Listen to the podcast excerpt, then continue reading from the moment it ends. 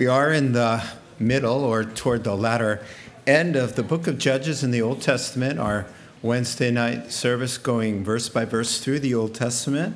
We find ourselves in Judges 16 in the infamous story of Samson and Delilah. Uh, we are in the fourth and final chapter of Samson's life, Judges 16. Make your way to that chapter. We'll pick up where we left off. Put your finger there, and We'll eventually get there. Now, Heavenly Father, we always pause right before we reflect upon your word. We recognize, first of all, that it is God inspired, that, that the word itself speaks for itself in saying that it is God's breathed word of life to us. It doesn't have its origin in man, the Holy Spirit writing and speaking through man uh, penned this work for us. It's living alive and able to do a great work in our hearts and lives as we open in faith to receive it. And that we do tonight in Jesus' name. Amen.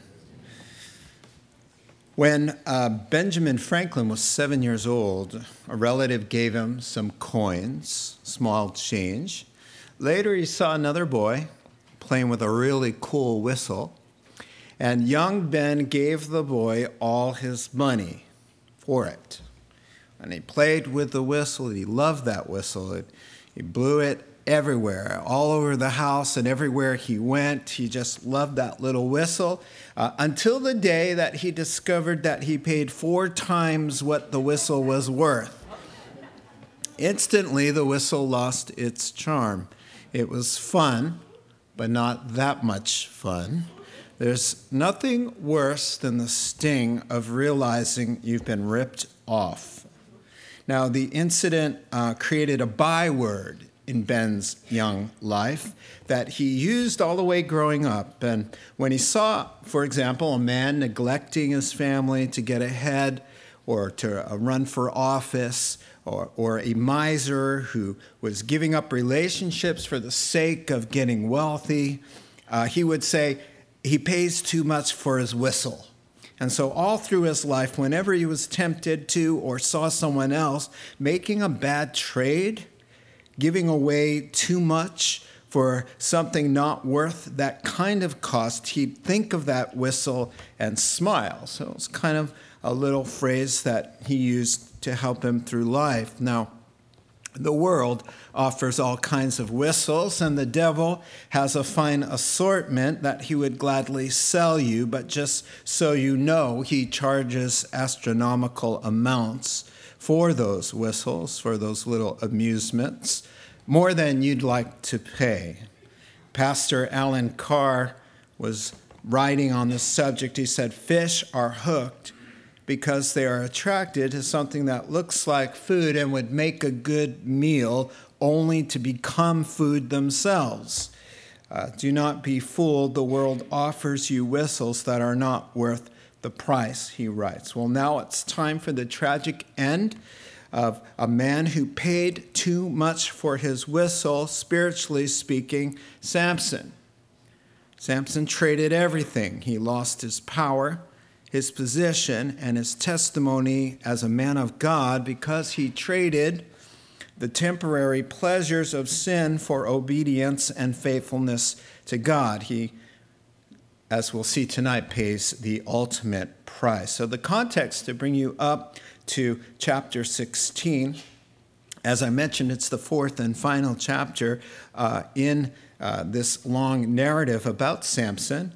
Uh, he is the divinely called and, and supposedly a man who would be raised up to become the judge of Israel before the time of the kings, and judge just meaning rescuer.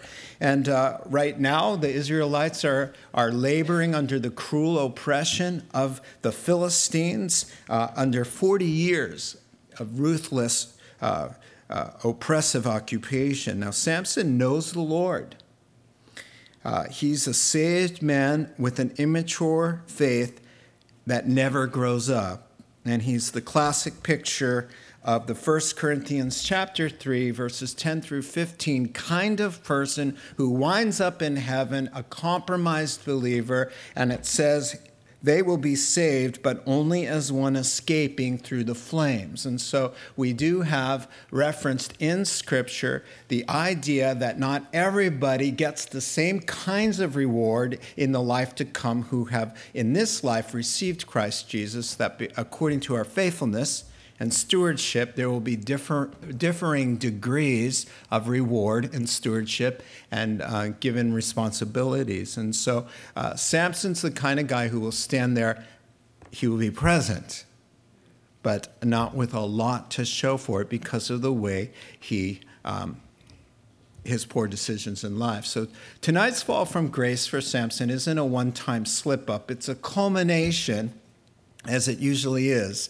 of a lifetime of many years of cutting corners, pushing the envelope, seeing how far to the edge I can go without falling over, taking advantage of God's good grace and God's long suffering, and despising spiritual correction and discipline. Instead of restraining himself and keeping his vows to God, he's careless and whimsical and arrogant and self indulgent. And uh, instead of saving, for example, the, the, the Israelites from the Philistines, he's after their women all the time. This guy uh, just uh, doesn't have his uh, spiritual head screwed on to his shoulders. And to the sexually immoral man who lacks restraint, the Proverbs say in chapter 5 At the end of your life, you will groan. When your flesh and your body are spent, you will say, How I hated discipline, how my heart refused correction. I would not obey my teachers or listen to my instructors. And here, verse 14, I have come to the brink of utter ruin in the midst of the whole assembly. Tonight we're going to see that word, unfortunately, fulfilled completely because of uh, Samson's lack of self control.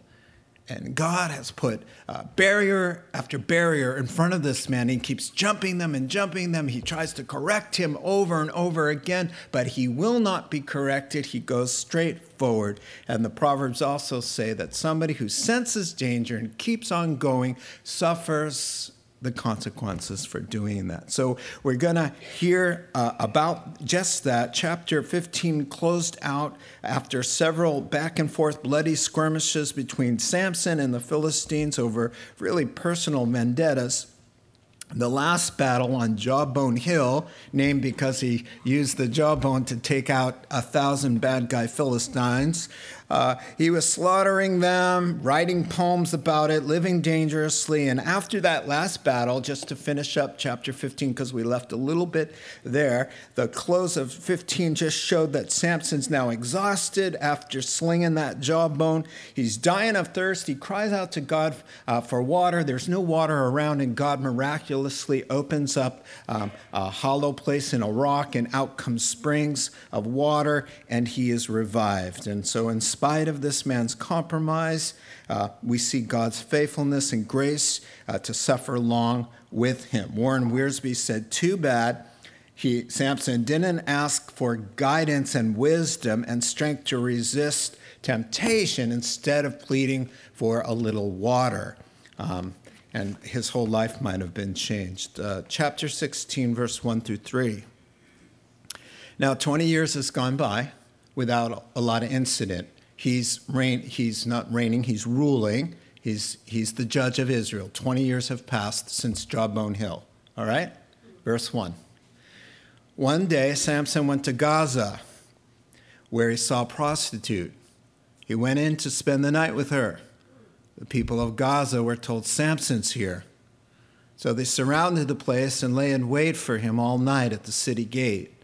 They made no move during the night, saying, At dawn we'll kill him.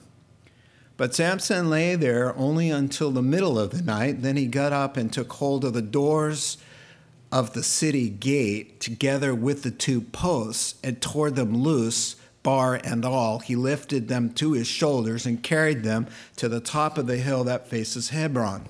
Now, Roman numeral number one, prone to wander.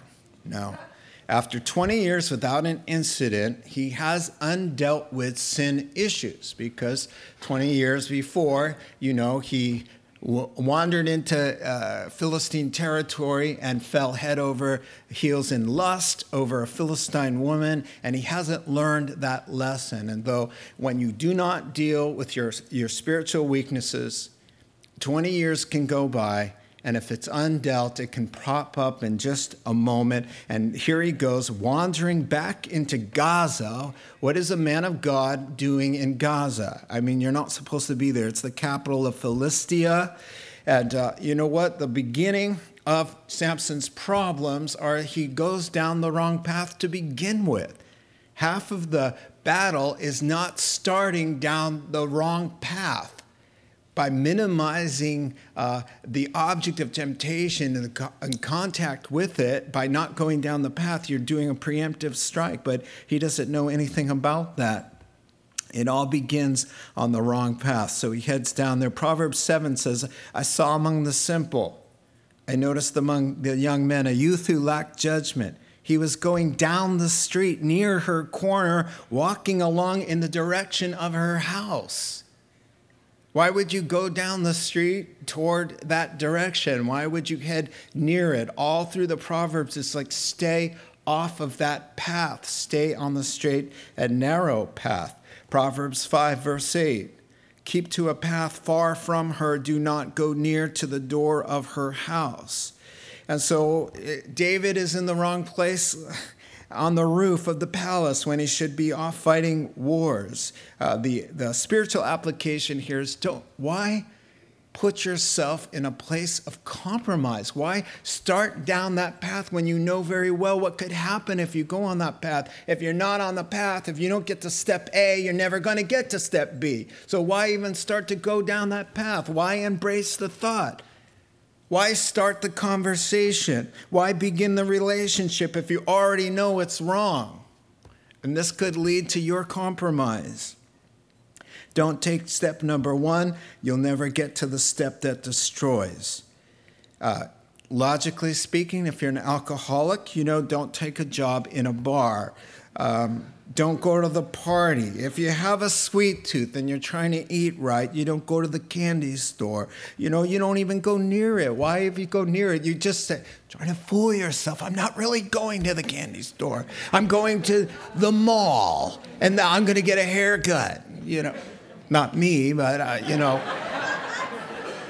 I'm not really going to the, to, to the candy store and all of this, but just stay away from the whole area and then it'll never happen. if you want to stay pure with your girl, Christian man, then don't go parking at night or stay up late until 12 midnight in your house. Two of you alone. That's called going down the wrong path. That's going to Gaza. Why are you going to Gaza? And so, where's your Gaza? I just have to ask you. Everybody has a Gaza. There are multiple uh, kinds of Gazas anyway. Verses 2 and 3 Samson is surrounded. When you go down the wrong road, don't be so surprised when suddenly you get into a lot of trouble and suddenly you're surrounded. And that's the case in cha- um, verses rather 2 and 3. Now, how did everybody know? How did all the bad guys know that he's in there with a prostitute? Aren't you supposed to be kind of secretive about that kind of thing? You, you know, kind of clandestine. You know, you, you, you don't go in, but unless, of course, you're Samson and you're arrogant and you're cocky and brazen about it. And so everybody finds out. And so they have word gets out. The, ba- the guy who's caused us so much trouble lit up all of our grain, the orchards, the olive groves, charred black He's in that house. Let's surround it. So they do. And apparently it's near the city gate. And so they're all they kind of say, hey, you know, why do it in the middle of the night? Let's just wait until dawn. He'll get up, he'll come out, we'll kill him. So he catches on, maybe gets up to get a drink of water, looks out the window and goes, uh oh. and he walks out and he's like, please. You know, so he it's locked shut. He tears the whole thing apart, lifts it up on his shoulders. He's Samson. He can do this.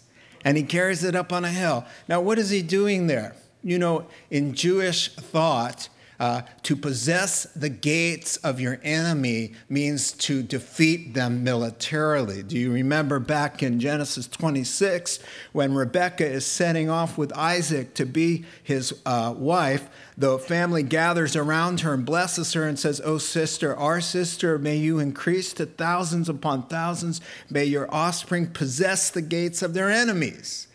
So he's not just playing around here. He's, he's sending them a message. He's doing another riddle thing. So in the morning, when the townspeople come and they say, Where's the gate?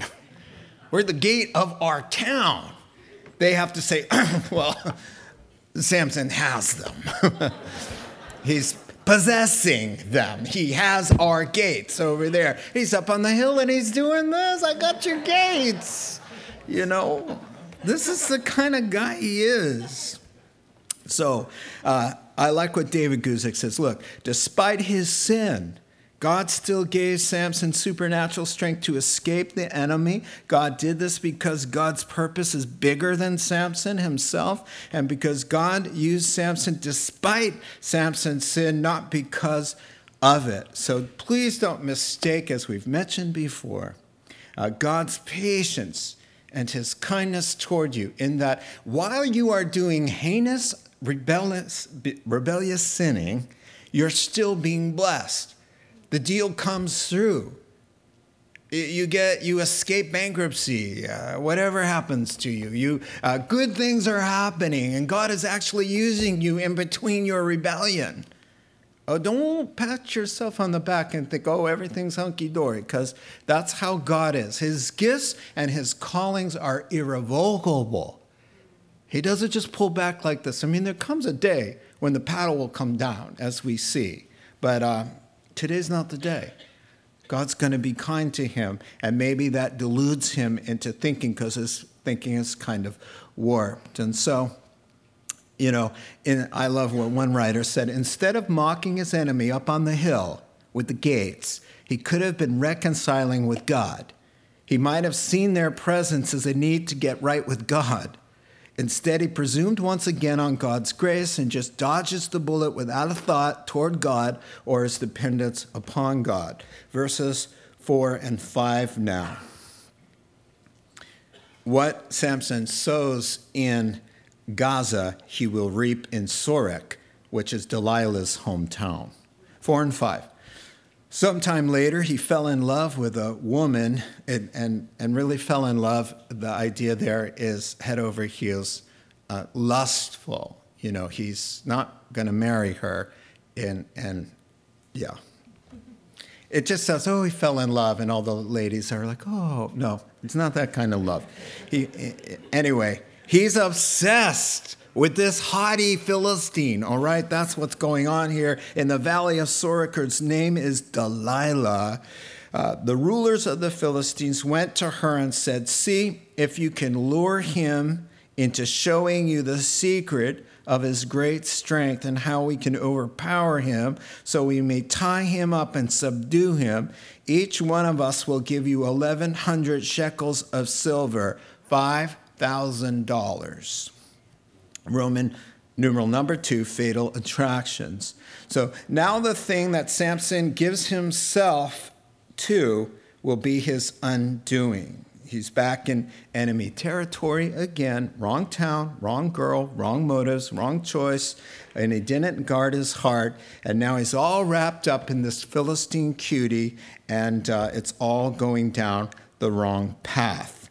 The thing, the Bible always says this the thing that you devote yourself to that's immoral and wrong and out of God's will for your life will always, your love and devotion for that thing, that thing turns on you like a Frankenstein and becomes the thing that undoes you. Whitney Houston gave herself, she enjoyed it, she bought them, she took them and they turned around and killed her. That's how sin is. It's a, it's a wicked, wicked taskmaster. A pastor I like to read began a sermon with a very honest illustration. I'm just going to read from his text. A few years ago, we spent our family summer vacation in Lake Tahoe. Uh, one evening, following a relaxed day at the beach, my seven year old son and I were sitting at dinner.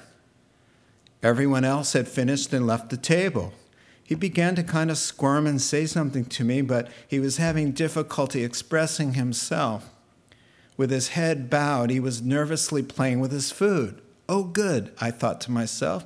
He's going to ask me something with spiritual implications.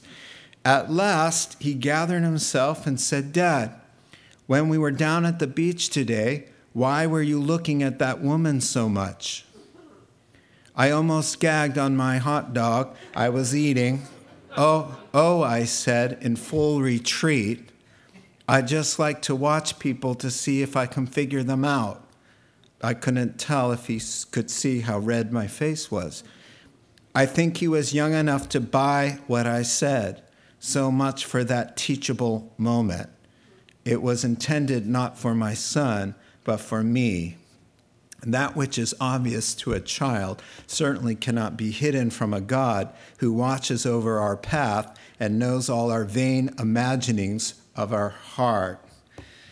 So, yes, Samson's God sees what Samson's up to, and so do Samson's enemies, and he knows what's going they know what's going on. And so they see him with his head turning and his eyes and the whole thing is obvious not to Samson but to everybody watching. And so he they go to her and instead of the first woman Remember back when they threatened her life, the fellow Philistine girl will burn you in your father's house uh, while you're in it alive if you don't get something out of him, the answer to the riddle. This time they say, you know, not only will you be the hottest girl in town, but you'll be the wealthiest. We'll give you 5,000 bucks to entice the answer out of him, to seduce him, to tell you, to entrap him. So no wonder she went right to work.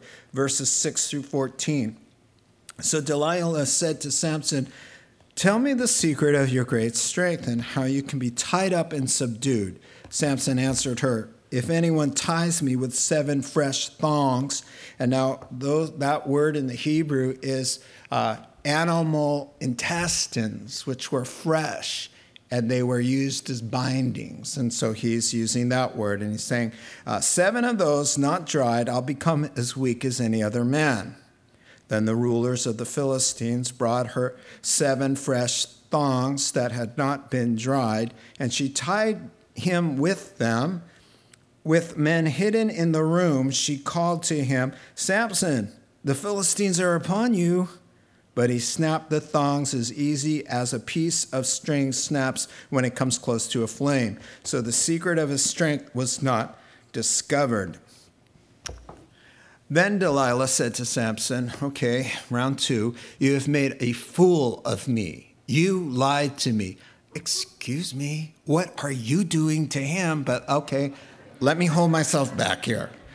You've made a fool of me. You lied to me. Now come on, tell me how you can be tied. He said, Okay, if anyone ties me securely with new ropes that have never been used, I'll become as weak as any other guy.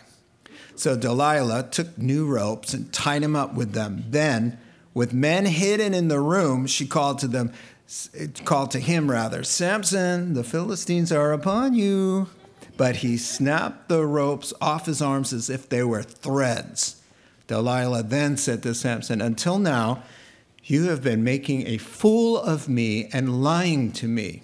Tell me how you can be tied. He replied, if you weave the seven braids of my head into the fabric on the loom and tighten it with a pin, I'll become as weak as any other man. So while he was sleeping, Delilah took the seven braids of his head, wove them into the fabric, and tightened it with the pin. Again she called to him, Samson, it's time to sing my song again. The Philistines are upon you. he awoke from the sleep and pulled up the pin and the loom with it, uh, with the fabric. So, Roman numeral number three, playing with fire. Samson clearly knows what's going on. How could you not? Instead of reversing course, though, and calling out to God, he's going to play around with it. Uh, you know, he could be saying, Been here, done this. Uh, maybe he is. He's saying, Been here, done this. God, I've been gotten away with this a long time ago. And so, you know, he, he's going to play games. It's time for riddles again. You know, whose line is it anyway? So let's let's play that game. Let's let's play walk on the coals and see if we don't get burned. You know, but in context of sexual sin, Proverbs 6 says, "Can a man scoot fire into his lap without his clothes being burned? Can a man walk on hot coals without his feet being scorched?" So is he who's sexually immoral. You cannot commit fornication and remain unpunished. Play with sexual sin, it is tantamount to playing with fire. You will get burned every time. But listen, he's playing a game. Okay, seven uh, seven uh, sausage casings. You know, make sure they're moist and fresh, and that's the answer. Seven of them. Uh, oh, okay, seven new ropes. They can never have been used. All right. Uh, okay, and then you know, I say, see these braids if you weave them with a certain fabric into the loom, the horizontal loom, and, and, and secure it with a pin into the loom, and my hair is stuck in the loom, uh, that's it for me right there. I'm just playing all of these games, but you'll notice a few things here um, that he's going to uh, be going closer and closer to the real answer, isn't he? Now, suddenly, we're talking about the hair, which is connected to the Nazarite vow, which is connected to the God who's supplying him the strength. We're getting closer and closer and closer. Now, what gets me and what caused me to kind of break out of the passage there is, is that he knows, at least after round one, that she's bent on destroying him, right? The guys are in the room he's given the answer uh, seven casings. And then by coincidence, he finds seven casings wrapped around him and guys who happen to be under his bed and in the bathroom and jumping out. What a coincidence. You, you know, just right after he told Delilah seven of those casings. No, and he's playing the game still. He doesn't say, uh, you know what? I'm not coming back here. But he comes back again. And she's nagging him. And, and, and, and what's crazy is she's saying, You're making a fool out of me. Here I am trying to set you up to kill you. And, and, and you're not giving me the right information. Uh, every time you escape after I betray you, I'm humiliated. What kind of hired assassin do you think I am? Everybody's looking at me like, oh, wow, what kind of uh, uh, villainess are you? You know, you're making me look terrible. I look like Cinderella here. I don't know. What my problem is, is how stupid sin can make you. It makes you stupid and insane to do things like that and to accept it. He doesn't get it. He's all brawn, but he's lacking in the brain department. The light is on, but nobody's home. Once again, it's a Wednesday night winner. all right. Notice, um, anyway, when we play games, one writer says, with sin, deception comes upon us gradually. We think we'll be able to stop it before we fall over, but more often than not, things get out of hand and move so quickly we go tumbling off the edge. And so in round three, verse 13, he's divulged the right subject. It's the hair, the vow, my God, um, and, and, you know, get it in the shuttle. It's called a shuttle. Now, I'm going to tell you a riveting testimony that I heard a pastor give once. He said he was toying around with sin, really a dark time in his life as a pastor, with sexual sin and immorality. He read this in his morning devotions, this very passage, and he got stuck on round three with the shuttle, the loom thing. And he didn't understand the pin and the, and the loom and well, what, what is that? So he went to a commentary and the commentary described the whole thing, and it kept using the word shuttle. And he just found that funny, that it was like a shuttle. What is a shuttle? He just pictured like an airporter shuttle. But it stuck in his head. So an hour later, his wife gets up, they have coffee, and she pauses in the conversation. And she looks at him troubled and says, I got this word going around in my head over and over and over again shuttle, shuttle, shuttle. And he said, I, he just panicked. He broke out into a sweat and was just staring at her. Why is his wife saying he just had his commentary open and was thinking to himself, shuttle, that's funny. It was strike three. It was right on the edge, and he felt like the Holy Spirit was saying, That's exactly where you are. You are right on the edge. There is one more shot. You failed at this shot, you're done. You're, you're, you're ready to be ruined. And that really impacted his life. That his wife would just stop the conversation and say, Shuttle, shuttle, shuttle. God is so merciful to all of us with all of our gazas, whatever our thing happens to be. 1 Corinthians chapter 10 verse 13. No temptation has seized you except what is common to everyone. God is faithful, who will not let you be tempted beyond what you can bear, but when you are tempted, he will provide a way out so that you can stand up under it. That pastor had a way out, a breather. God Almighty just spoke to me, just told me through my wife, man, you're, on, you're right at the end of this. No more playing around or boom. God always provides a way, but He can't make you take the escape but he says, I promise you, with every temptation that is common to everybody, with the temptation every single time, 24 7, never fail, there will be a door for you to run and flee. He will guarantee that that door will always be there, but he cannot and will not violate your free volition and force you through the door. And some guys take it, some gals take it, and others do not. Samson said, Yeah, whatever. 15 through 22. Then she said to him, How can you say, I love you, when you won't confide in me? All the women kind of chuckled. Uh, they just, never mind, I'm not getting in trouble tonight. This is the third time you have made a fool of me and haven't told me the secret of your great strength. With such nagging, she prodded him day after day after day after day after day until he was tired to death. It means in the Hebrew, he was ready to die from the nagging. Wow. 5,000 bucks is on the line for her. All right, apparently that's a lot of money for her. 17. So he told her everything. No razor's ever been used on my head, he said, because I've been a Nazarite set apart to God since birth. If my head were shaven, my strength would leave me, and I would become as weak as any other man.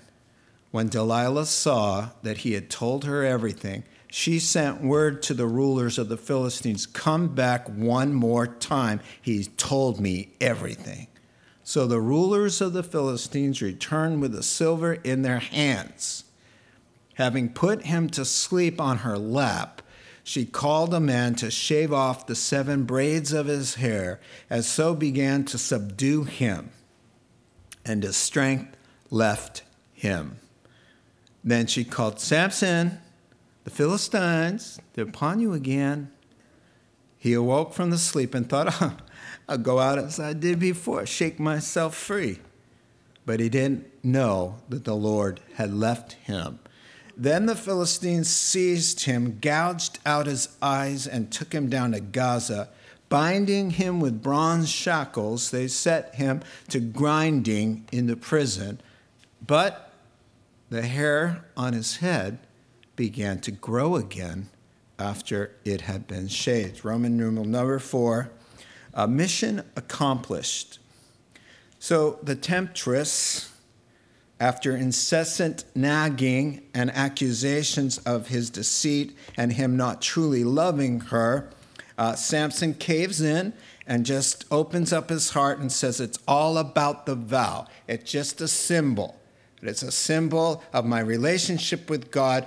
If that were broken or severed in fellowship, then I would be like everybody else. And so in verse 18, she says, Well, allow us to help you get there all the way. So she sends word to the Philistine leaders. He's told me everything. Come on back and don't forget the check. And so she goes and prepares some warm, hot cocoa,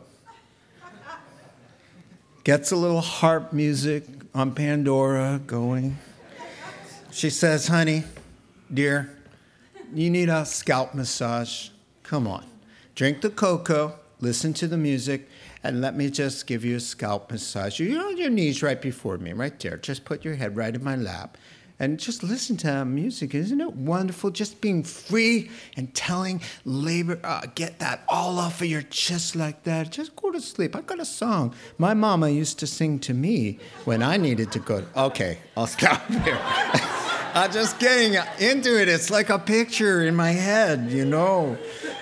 So while he's sawing logs, the barber's at work. Snip. There goes one. Get the second one. Two.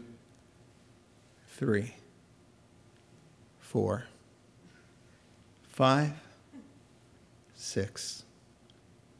One more. Five thousand bucks.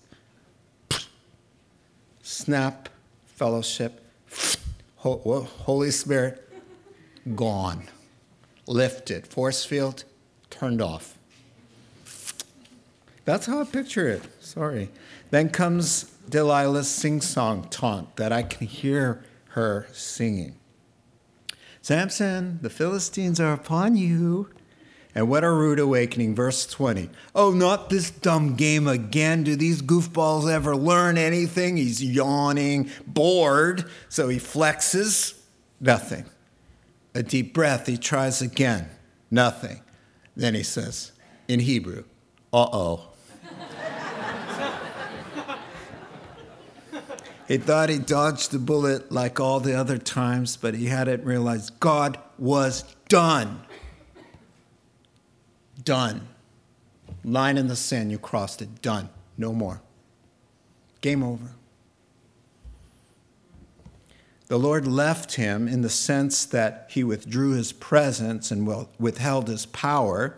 He did not leave Samson in an eternal spiritual way, as we will see right away. His hair starts growing, kind of a hint to all God's people. Uh, God's grace is still with him, and though he has fallen, you cannot stop God's grace in the heart of a true believer, whether he be fallen or no. After he falls, it's going to start working again because he belongs ultimately to the Lord. God just removed that special gift. Now, you know, when Peter's on the water, he's not really sinning, but he has a disruption in his fellowship with the Lord because he's doubting and he's distracted. And because of that fellowship, he is now unable to do uh, what he couldn't do without God's help, to do the supernatural.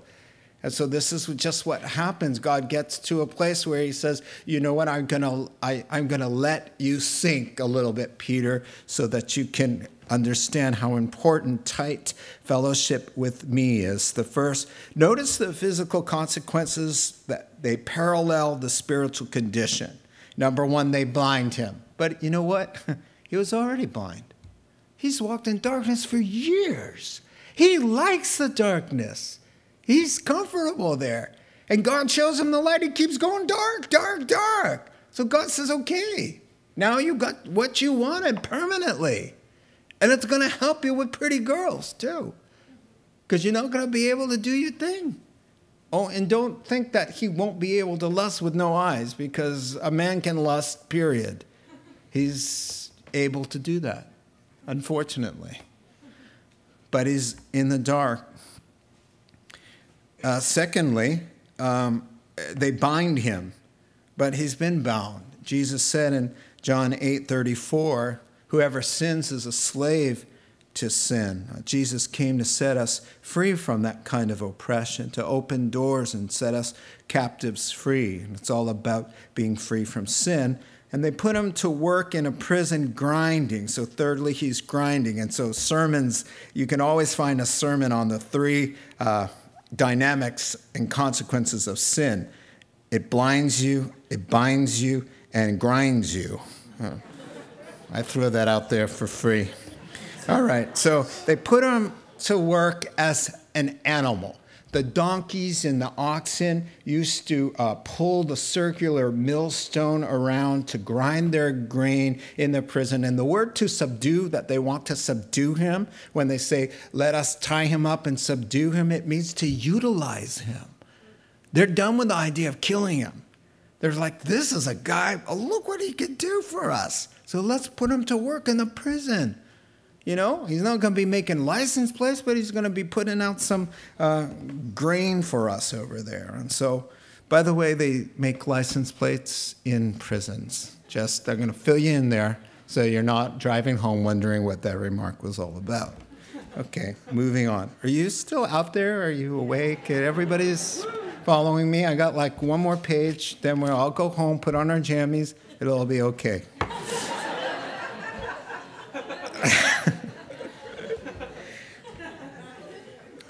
He's shackled like an animal because he lived like an animal. All right? Live like an animal, die like one. That's really the mantra here.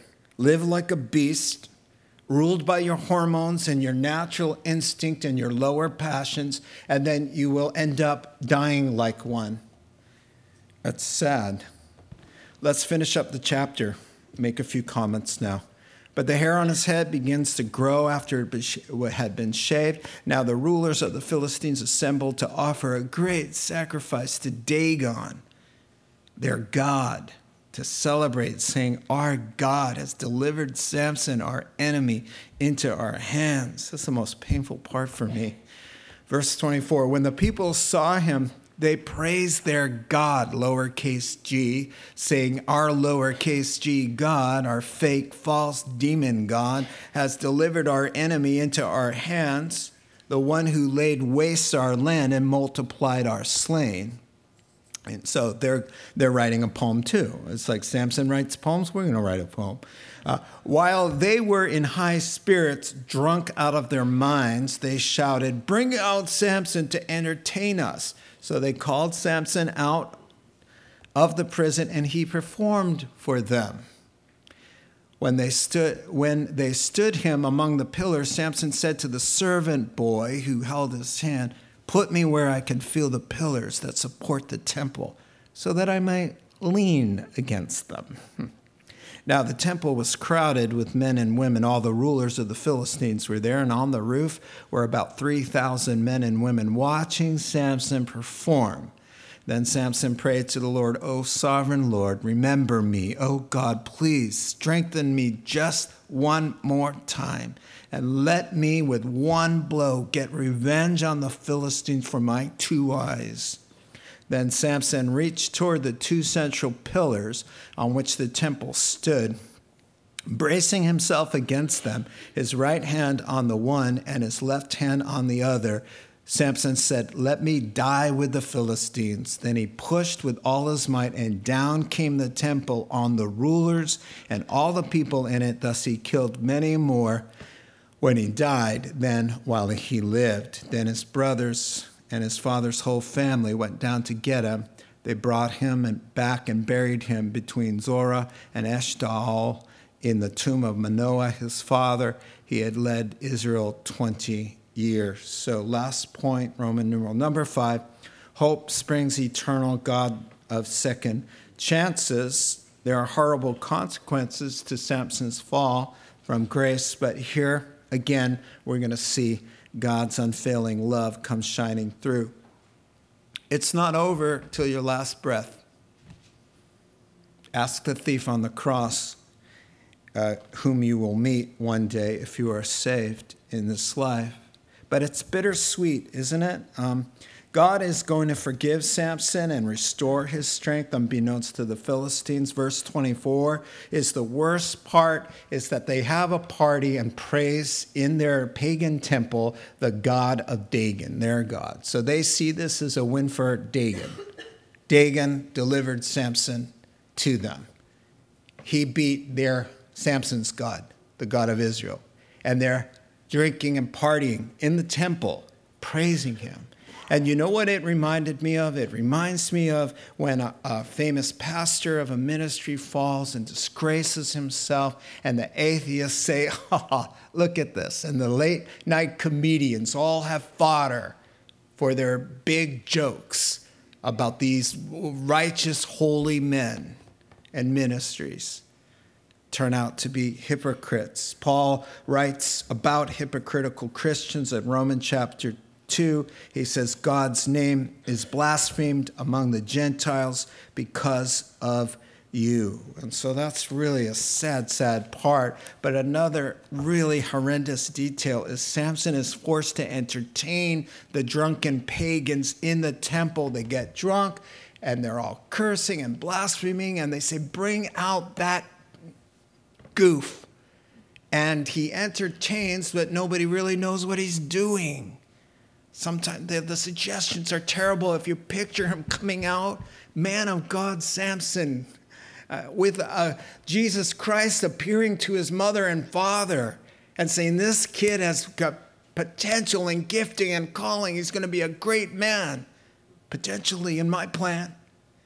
And here he is coming out shackled and his eyes missing and he is entertaining them. What is he doing? Is he telling some of his riddles? Some commentators think. Tell us a riddle. So he makes he's making up riddles, or we'll kill you. And so he's like, uh, you know, did you see me dance too? I mean, it, it's horrendous to think of the ridicule and the mockery. You know, what was he doing? Maybe he just blew the whistle that he bought for too much money. Yeah. That's what he was doing. He was reaping the consequences. Here's your price. Here's what you wanted all your life. Here's the payment. You're the butt of their jokes. You're entertaining them in their temple with no eyes. It's terrible awful. So, verse 27 and following God's had enough of the drunken party, he's had enough of the denigration of his servant, Samson. He wants Samson to come home now. Samson has learned his lesson. As Samson senses he's near support pillars, he says, Boy, kid, tell me, where are the pillars? Let me just lean on them. I'm just a little tired here. So the kid says, Oh, they're right here. Oh, thank you. Thank you. Here they are. And what does he do? He says this beautiful prayer Sovereign God, you, you are sovereign, you are Lord. I am nothing, I am nobody. But I'm just asking for mercy. Look what they did to me. Come on, just one more time, God. Just give, give me one more chance. And he starts to feel it. There's a little bit of a warming in his heart, like, like the old days. And he's like, Are you kidding me? Is going to happen. He says, Oh, well, I'm going to probably die too, but let me die with them. And he pushes with all his strength, and God comes through for that kid. That always moves me. God just coming through for you when you so don't deserve it. God takes mercy. Samson gets the last laugh. Not that it lasted very long, but he does get the last laugh. And I, I, for one, just like the look on the faces of everybody who's drinking and partying, and then suddenly the roof is caving in. I just, I, am sorry. I'm a guy. I enjoy that kind of movie. and uh, here are some reflections from Samson's life. Number one, don't play games with God, you will lose every time. Number two, let us guard our hearts because from our heart, our whole life springs. May we take our lives as seriously as God takes them and live devoted to Him. Number three, may my utmost effort and yours in this life be to cooperate with God so we reach our fullest potential. The last thing I want to hear when I get to heaven is, you know what? Oh, let me just give you a quick glimpse of what I had for you. I don't want to hear that. I don't want you to hear that. And if you've blown it up until this night, you've got breath in your body tonight, and apparently he wanted you to hear this and he brought you here, and that's a sign that says, I'm not done with you. Put these truths into practice, and the hair will start growing, and the grace will come, and I got a plan for you. And the end might be as glorious as the beginning or more so. And finally, just very simple walk in the light. Love God with all your heart, mind, soul, and strength. Love others the way you love yourself. And walk in the Spirit, and you will not fulfill the lusts of the sinful nature. Walk in the Spirit, and you will never fulfill the passionate desires and lusts of your lower nature. Let's pray together. Heavenly Father, thank you for this chapter. It's a long chapter with lots of stuff in it. Thank you for your grace um, to cover it all and to get the truths out that uh, will really help us live for you. Father, there's a there's a little bit of Samson in, in me. There's a little bit of Samson in everybody who has a fallen nature. So help us learn vicariously through him. Be encouraged by your unfailing love to him, but also encouraged to reach our fullest potential by just having a little self control and walking with you cooperating with you. In Jesus' name, amen.